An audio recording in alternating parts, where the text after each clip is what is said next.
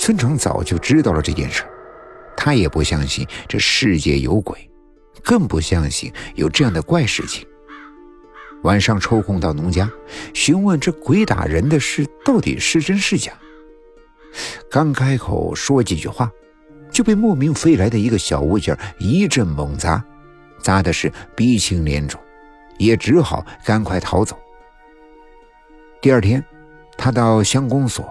向乡长报告了此事，乡长也是半信半疑，下午就带着几个人要去农家看看究竟。走在路上，有人说：“哎呀，这世上根本就没有鬼，不可能有这种荒诞不经的事。”嗯，肯定是人们以讹传讹，夸大其说。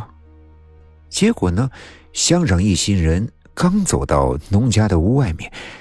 就听见农艳香被打的是哇哇的大哭大叫的。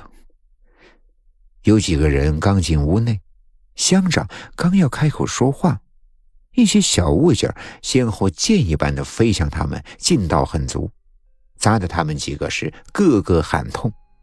从此再也没有人敢说不是真的。这种日子，农家熬过了好久，一家人都崩溃了，无精打采的。村里有几个老人都向农家建议：“你们呀，去找个会做法事的人，兴许他会有办法。”农村人的觉悟都低，大多数人都迷信，特别是对鬼神之事呀是深信不疑。因此，到处都有不少的什么巫师、道士、老士什么的，平时装神弄鬼，无非就是想骗点吃喝、骗点钱花的。农村人本来钱就紧张，男女老少得了三病两痛的，没有钱去看医生，认为是家里不顺，首先就是请这些人前来做法，如驱鬼、捉鬼、收魂什么的。有的人远近都知名，有的病人经他们的做法，再扯把草药吃，确实好了。本村有一个姓胡的接生婆，擅长给难产的妇女催生。给大人小孩治走胎，平时也给邻居们扯点草药。他这个人做法有一套，都说他是有些真功夫的。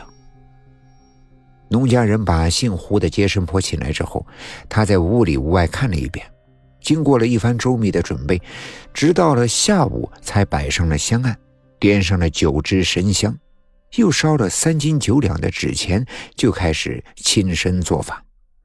围观看热闹的人还真是不少，来了几百人。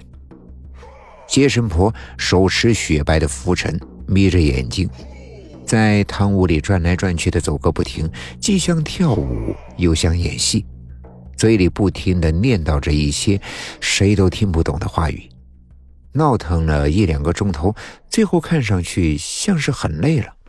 坐到了太师椅的上面，睁开了半闭的双眼，一本正经的对农家人说道：“这个鬼是个女鬼，不是别人，是农艳香的二舅妈，她是来你们农家报复的。事情的前因后果，他说的是有头有道，活灵活现，有根有据的，在场的人都信以为真。其实这件事情并非是空穴来风，确实呀。”让人信服。这二舅妈叫夏风铃，二十岁不到就嫁给了高有度为妻，人长得是非常的体面，也善良本分，没有文化，不善于言谈，却恪守妇道，从不招惹是非，对公婆也非常的孝敬。这件事情啊，本来也是一个好事。当时高秋梅年方十八，正是花季少女。